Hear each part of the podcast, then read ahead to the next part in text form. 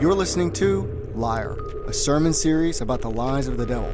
For more information about Elevate Church, please visit us online at www.elevatechurch.ms. We're starting a brand new series today that we're titling Liar, Liar. Now, how many of you know a liar? Anybody? Don't point. Uh, but we all, we all pretty much, we all pretty much know uh, a liar. And the truth of the matter is, when we know somebody who has a history of lying, or somebody who just has a reputation of lying, you know what? Sometimes we say is we say, you know what? I'm never going to listen to that person again. How many of y'all have ever said that? You're never going to listen to this person again. They are a liar. And so a lot of us have said that. But what happens all too often is, is before too much time has passed before too much time has passed, we realize that we're believing more lies from the same person that we said we were never going to listen to again. Anybody, you know what I'm talking about? Like you said, I'm through with that person. I'm through with them. I'm never going to listen to them again. But again, before long, anybody, just me, y'all pray for me, just a couple of us, we start listening to the same person over and over and over again. I have a tendency of believing the same lie over and over again. At my house, uh, we've got one of those washing machines that basically tells you uh, how much time is left in the wash. And so before you think we got like a real expensive washing machine, that Joker's like 10 years old, okay? So it's old. Uh, and so I'll walk into the laundry room and we'll have a load of clothes in there and it'll say you got one minute left. And so I don't want to leave the clothes in the washing machine because if you do, they're going to be all stank when you get back home. You know what I'm saying? So I'm like, one minute, that's 60 seconds. I can wait right here. I can throw the clothes in the, from the washing machine into the dryer, and then I can leave. So I'll stand there waiting on that minute to go by. One minute, one minute. And that minute, you know, goes by, two minutes go by, three minutes go by, Four minutes, five minutes go by, and I'm still standing there. Seven minutes will go by, and I'm tired of standing there waiting on this computer that obviously doesn't know how to tell time. And so I'm like, well, I'm going to go sit down on the couch for just a second because, again, I don't want the clothes to be stinky when I come home. And as soon as I sit down on the couch, you know what'll happen? That thing will buzz telling me that the clothes are done. And I'm like, you did that on purpose. I start talking to my washing machine like it's an actual person. I'm like, why do you do this to me? I hate you. Anybody ever do stuff like like that? Just me? All right, I'm crazy. All right. But anyway, so so I'm like, man, why are you doing this? And so what usually happens is, again, I'll, I'll that'll happen. I'll say, I'm never going to listen to my washing machine again. But I'll be getting ready to leave, and I'll go over there to the washing machine, and it'll say one minute left. So I'll wait, and I'll wait, and I'll wait, and I'll wait. I believe the same lie over and over and over again. And the truth of the matter is, for all of us, oftentimes we we have a pattern, we have a history of of just believing the same lies over and over and over again. And the real problem with that is that we've got an enemy who knows that. We've got an enemy who knows that we often believe the lies that are told to us. We've, we've got an enemy who knows how vulnerable we are to lies. Jesus said this about our enemy in John chapter 8, verse 44. He said, He was a murderer from the beginning, not holding to the truth, for there is no truth in him. When he speaks, he speaks his native language, for he is a liar and the father of lies. Satan is a liar, and he lies to you, he lies to me, he lies to us because he wants to keep us from drawing close to God. The devil wants to keep you from becoming who it is that God wants you to become. Satan, his ultimate goal is to destroy you, to kill you. He wants to steal from you. That is his plan. And so, in this series, we're going to be looking at some of the lies that Satan wants us to believe. And, and the liar's lie that we're going to look at today is really just four words. It's four words, but the truth of the matter is, these four words are some of the most discouraging words that you'll ever hear in your life. These four words cause depression. These four words will cause fear. These four words are toxic and they will cause anxiety. They will drain you of the energy that it takes for you to cope with the situation that comes your way to all the all the things that come your way. This these four words will oftentimes they will they will cause panic. They will cause you to be paralyzed. Sometimes they will do all those things at one time. And so the four words the lie that we're going to look at today of satan is this. It's just too late. It's just too late It's just too late for you to do something about your health. It's just too late for you to do something about your marriage. It's just too late for you to have a close family again. It's just too late for your kids because they've made way too many choices, too many bad choices. It's just too late for things to get better. It's just too late for you to be happy. I mean, you want to be happy, but things have been bad for so long. It's just too late. Come on, this is this is a universal disease. How many of you have ever felt like it was just too late in any situation in your life? If you're not raising your hand, something's wrong with you because the truth of the matter is, we all sometimes feel that way. And listen, if you have ever felt that way, this really should be encouraging to you. But every single person in the Bible, Every single person in the Bible that I have I found that I've really studied had had reasons to believe that it was just too late in their life. See, see the, the devil, Satan, oftentimes when he tells us that it's just too late, he has a lot of evidence that he can give to us that kind of proves his point. He has a lot of things that he tells us, and we're like, man, he's right, he's right, he's right. Think about Peter. Think about Peter in the Bible. Peter, Peter could have said, you know what? I failed too often. I failed publicly.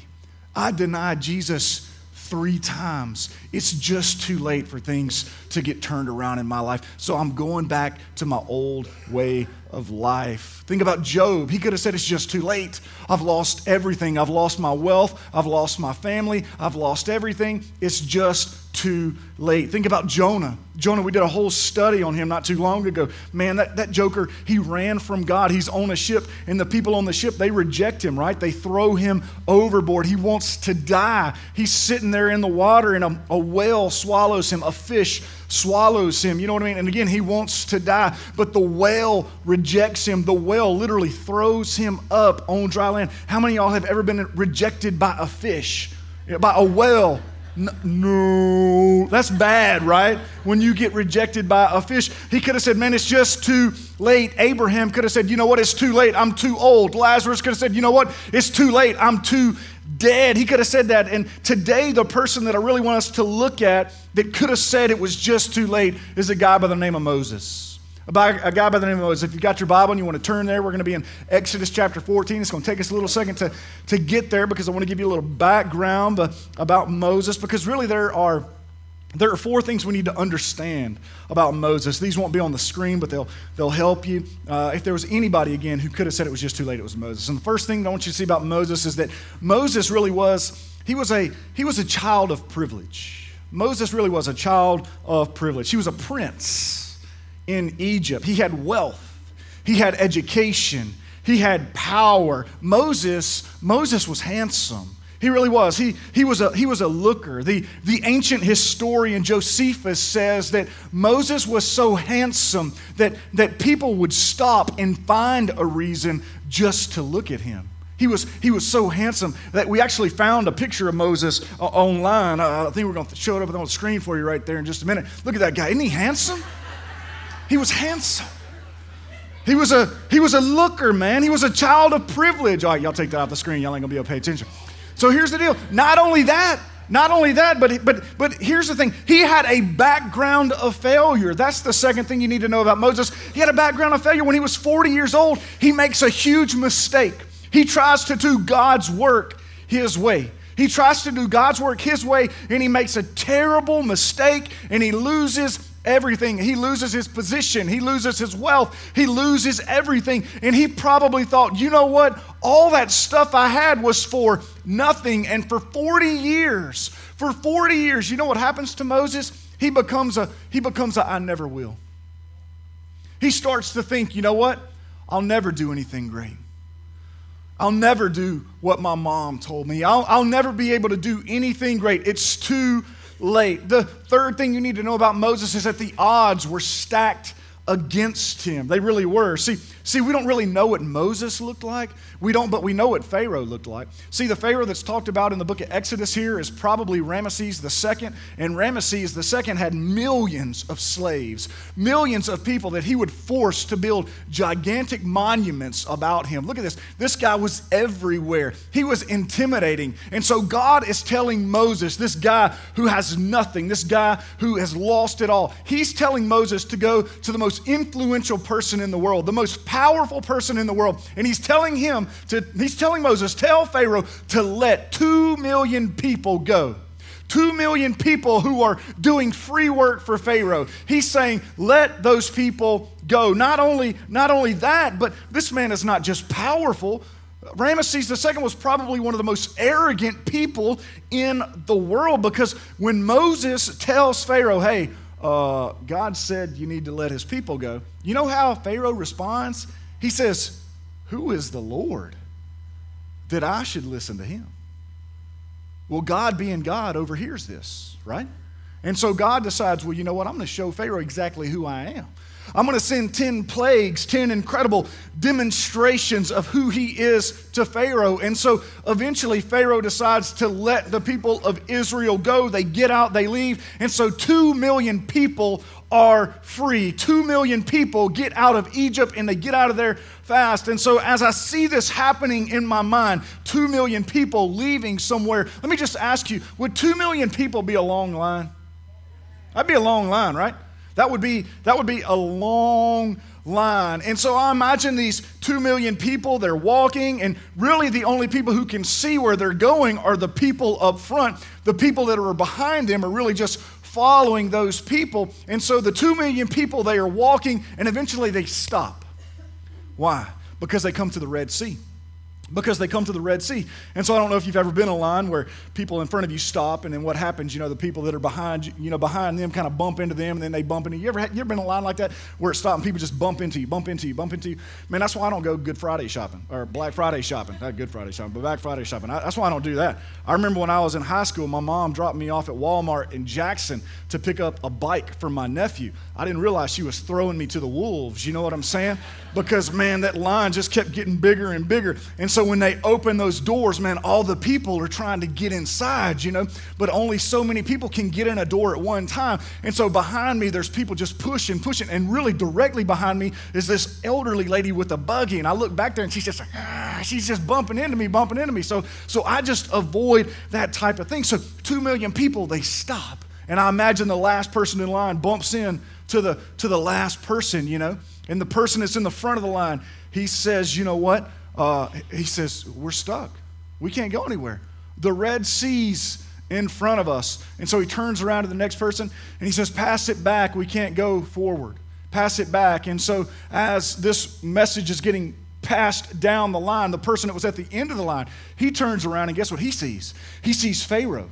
And he sees Pharaoh and his army coming. You know what I'm saying? And they didn't have cell phones. They didn't have Facebook where you can just update your status and let everybody know, hey man, we stuck, we in trouble. And so he's saying, man, we got to move forward. The Pharaoh and his army's coming, pass it up. So imagine this. You've got bad news coming from this way, saying, hey, we can't go forward. The Red Sea's in front of us. You've got bad news coming from this way. Hey, we got to hurry up and go forward because Pharaoh is coming. Can you imagine being the person in the middle of the line, hearing all this bad news at one time? That is a bad day. It's a bad day. They can't go forward, they can't go back, they can't go to the side because there are mountains on each side of them. They're thinking we're stuck. They're thinking it's too late. They're thinking we can't go back. They're thinking there's nothing else that we can do. We can't change our course. Again, it's too late.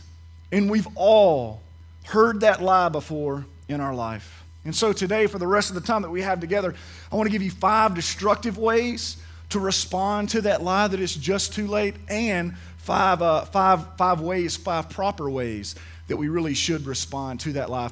That, that lie. Five ways that will wreck your life, and five ways that will lead your life into great destinations and great directions. And so here we go. If you're keeping notes, we're going to talk about the five destructive responses first. And so here's the thing. The first the first bad response, destructive response to the lie that it's just too late is just looking only at your current circumstances. Only looking at your current circumstances. If you think it's too late, the worst thing you can do is only look at your current circumstances. See, here's what's interesting. Again, in Exodus chapter 14, in verse 10, look at what the Bible says. The Bible says this As Pharaoh approached, the Israelites looked up, and there were the Egyptians marching after them, and they were terrified.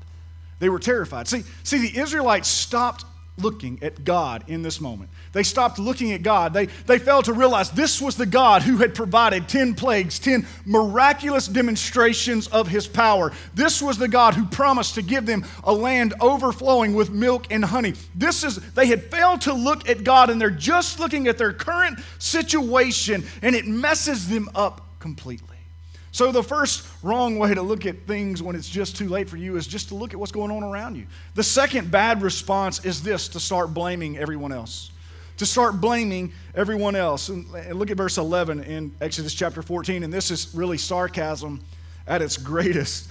Here's what they said They said to Moses, Was it because there were no graves in Egypt that you brought us to the desert to die? What have you done to us by bringing us out of Egypt? See, they leave Egypt and when they leave Egypt, they're happy. They're singing. Man, they're leaving with gold and silver. You know what I mean? They're, they're rolling out of there. They're excited about what, what has happened to them. But now that things have gotten tough, now that things have gotten rough, they're looking at Moses and they say, What have you done to us?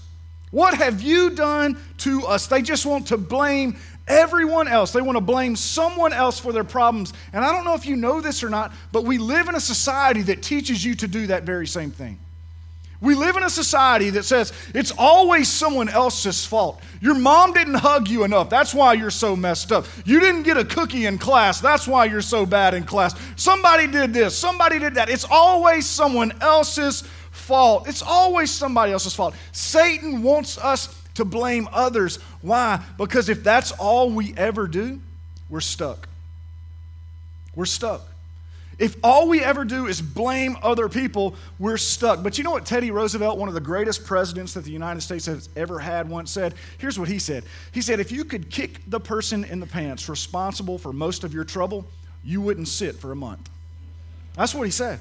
It's us but we say the reason my marriage is messed up is because of my spouse. We say the reason I'm having financial troubles is because AT&T UVerse costs $250 a month. We want to blame somebody else for our problems, and that leads us to the third destructive response when we feel like things are just too late, and that is we develop a negative attitude.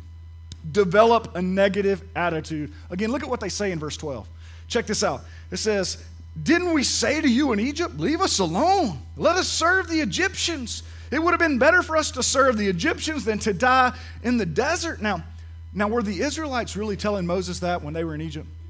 Were they really saying, hey, man, this, this is great, man. We're getting whooped with whips. You know, we're just being beat into submission. This is great. Let us stay right here. Was that what they were really saying? No. They were saying, Moses, we want out of here. But but here they are, they're wallowing around in self pity. Why is this happening to us? Why me? Why me? Why me? And their self pity really messes up their entire perspective. And it calls them not to see their future properly, and it calls them not to see their past properly. If things were so great when they were slaves, why?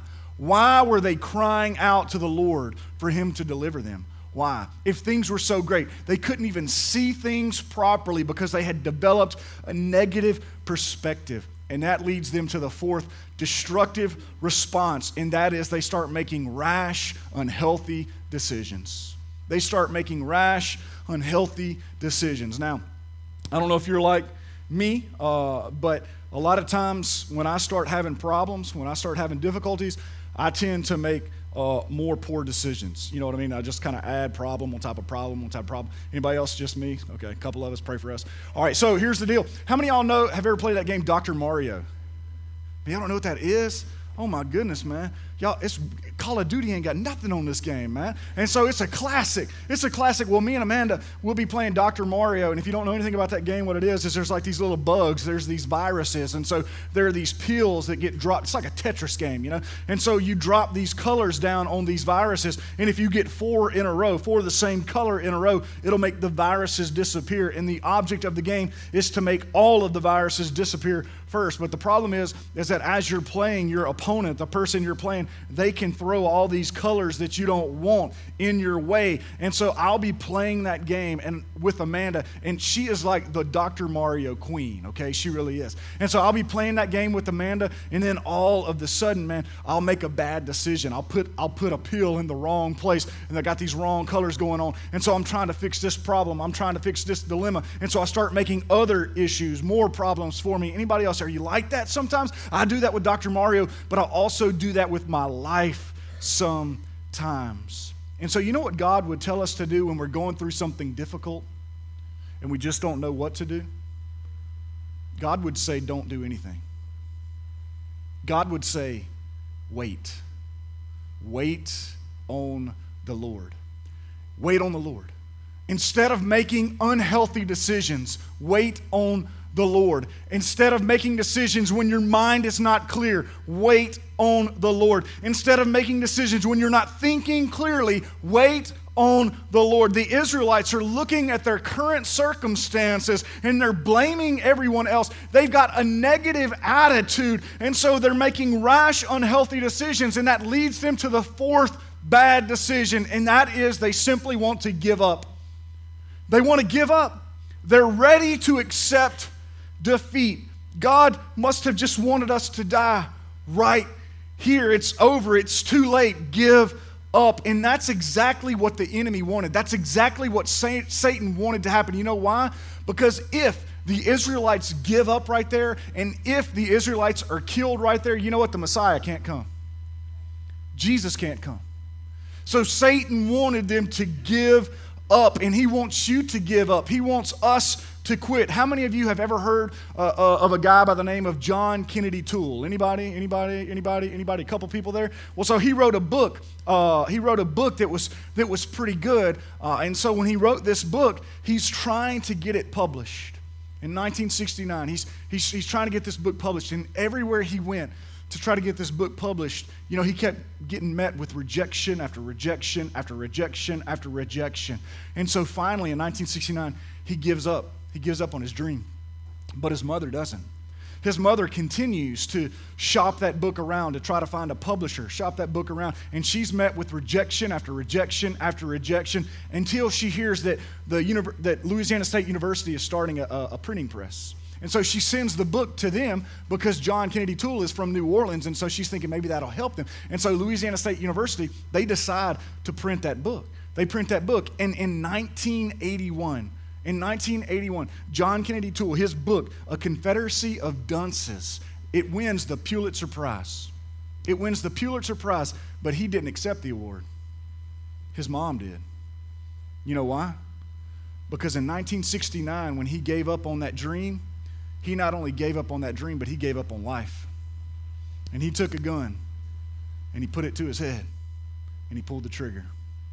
He pulled the trigger. He gave up on a dream 12 years too early. If he just wouldn't have given up, he'd have seen his dream come true beyond his wildest imagination. But he gave up. He thought it was just too late. These people, they, the Israelites, they look to Moses, and Moses looks to God.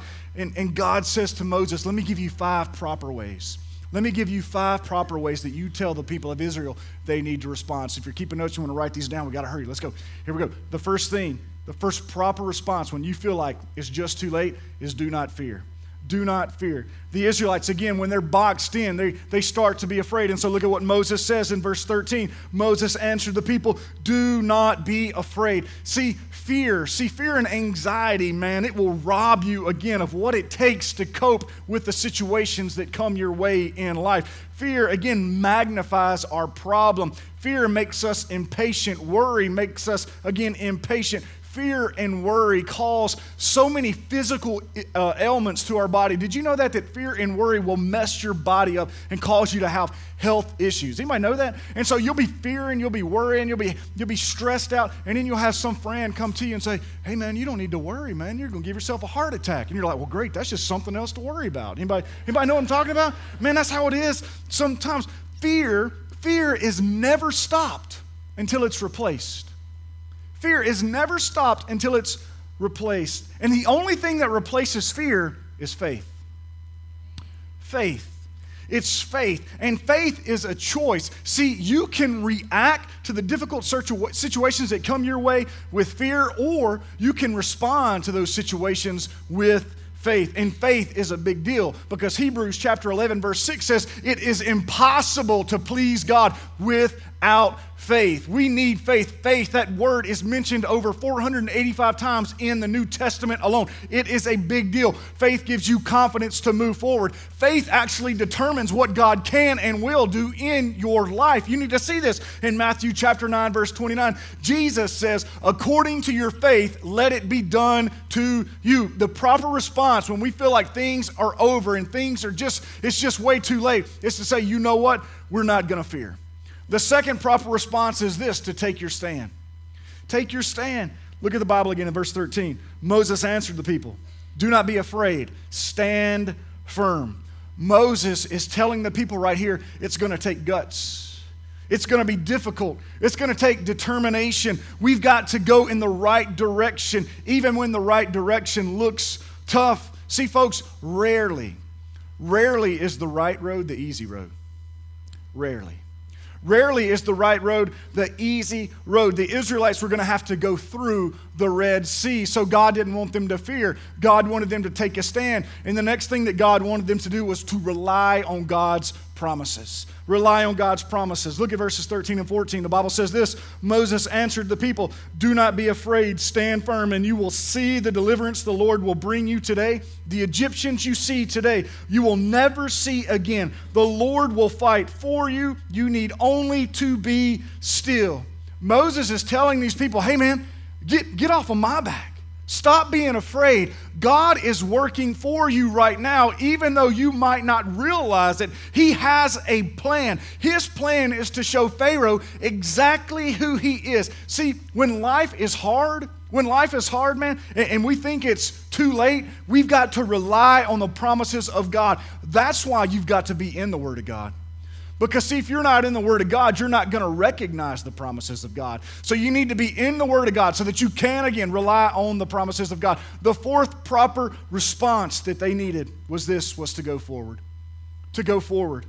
See, this is the only time that I can think of in the Bible where God actually tells somebody to stop praying. Moses is praying, and look at verse 15. It says, Then the Lord said to Moses, Why are you crying out to me? Tell the Israelites to move on.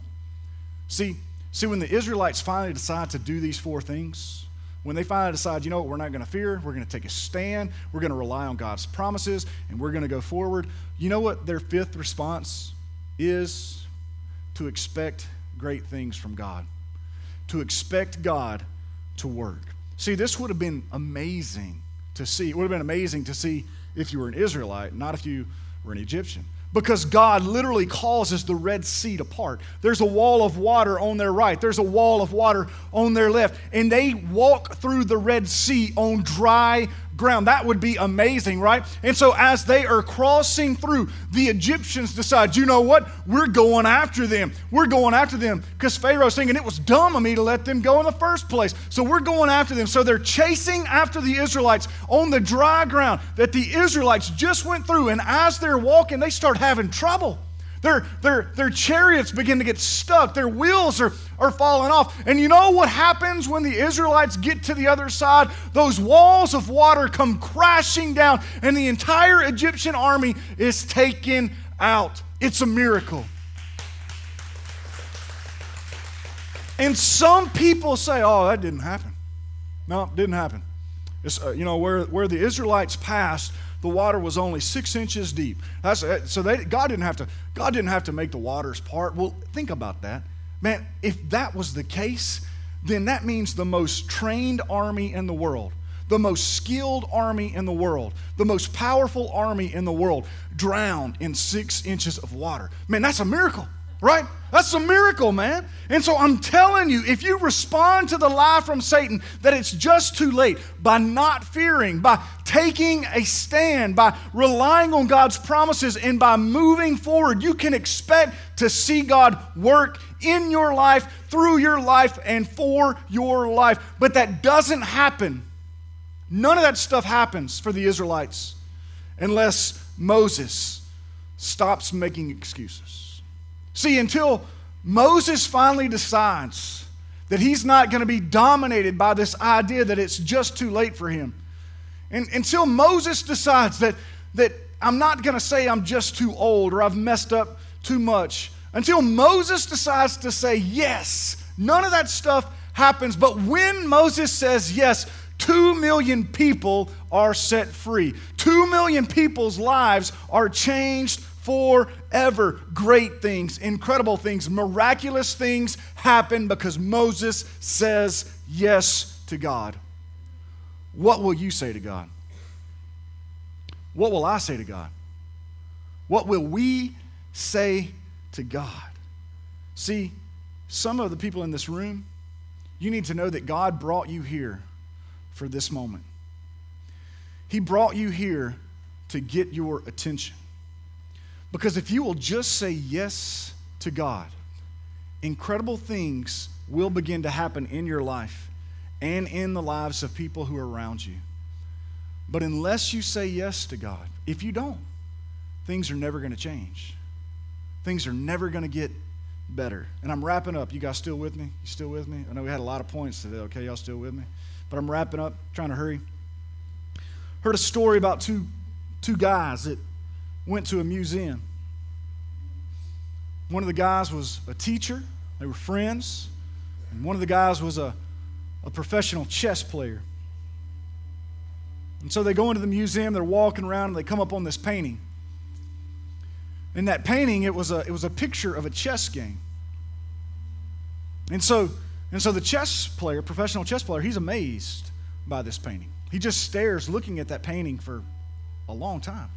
So his friend's like, well, man, I'm going to go walk through the museum, look at some other stuff. And so he goes through. And so when his friend walks through the entire museum, he comes back and his, and his friend, this professional chess player, is still looking at that one picture. Because at the bottom of that picture, it had the words checkmate. And so he says, hey, man, we got to go. They're, they're about to lock up the museum. We need to get out of here. We need to get out of here. And he's like, hey, man, I want you to look at this picture. He says, you see this picture? He said, yeah, yeah, yeah. He said, Man, if you look at this picture, this, this picture is all wrong. Because this picture says checkmate at the bottom of the picture. But, but if you look at the picture, if you look at the pieces, if you look at what's really going on, you're gonna, you're gonna see that that picture is wrong. Because the king in that picture, the king still has another move. And as long as the king has another move, the game's not over. The game's not over. As long as he's got another move, it's, it's not over. Well, what I want you to know today is that no matter who you are and no matter what you're going through, the King of Kings and Lord of Lords is still on the throne and he has another move. He has another move. And as long as the king has another move, it's not over. And so you and I, we need not to fear. We need to take a stand. We need to rely on God's promises, man. We need to move forward and we need to expect God to do great things because it's not too late. It's not too late. The king is on our side.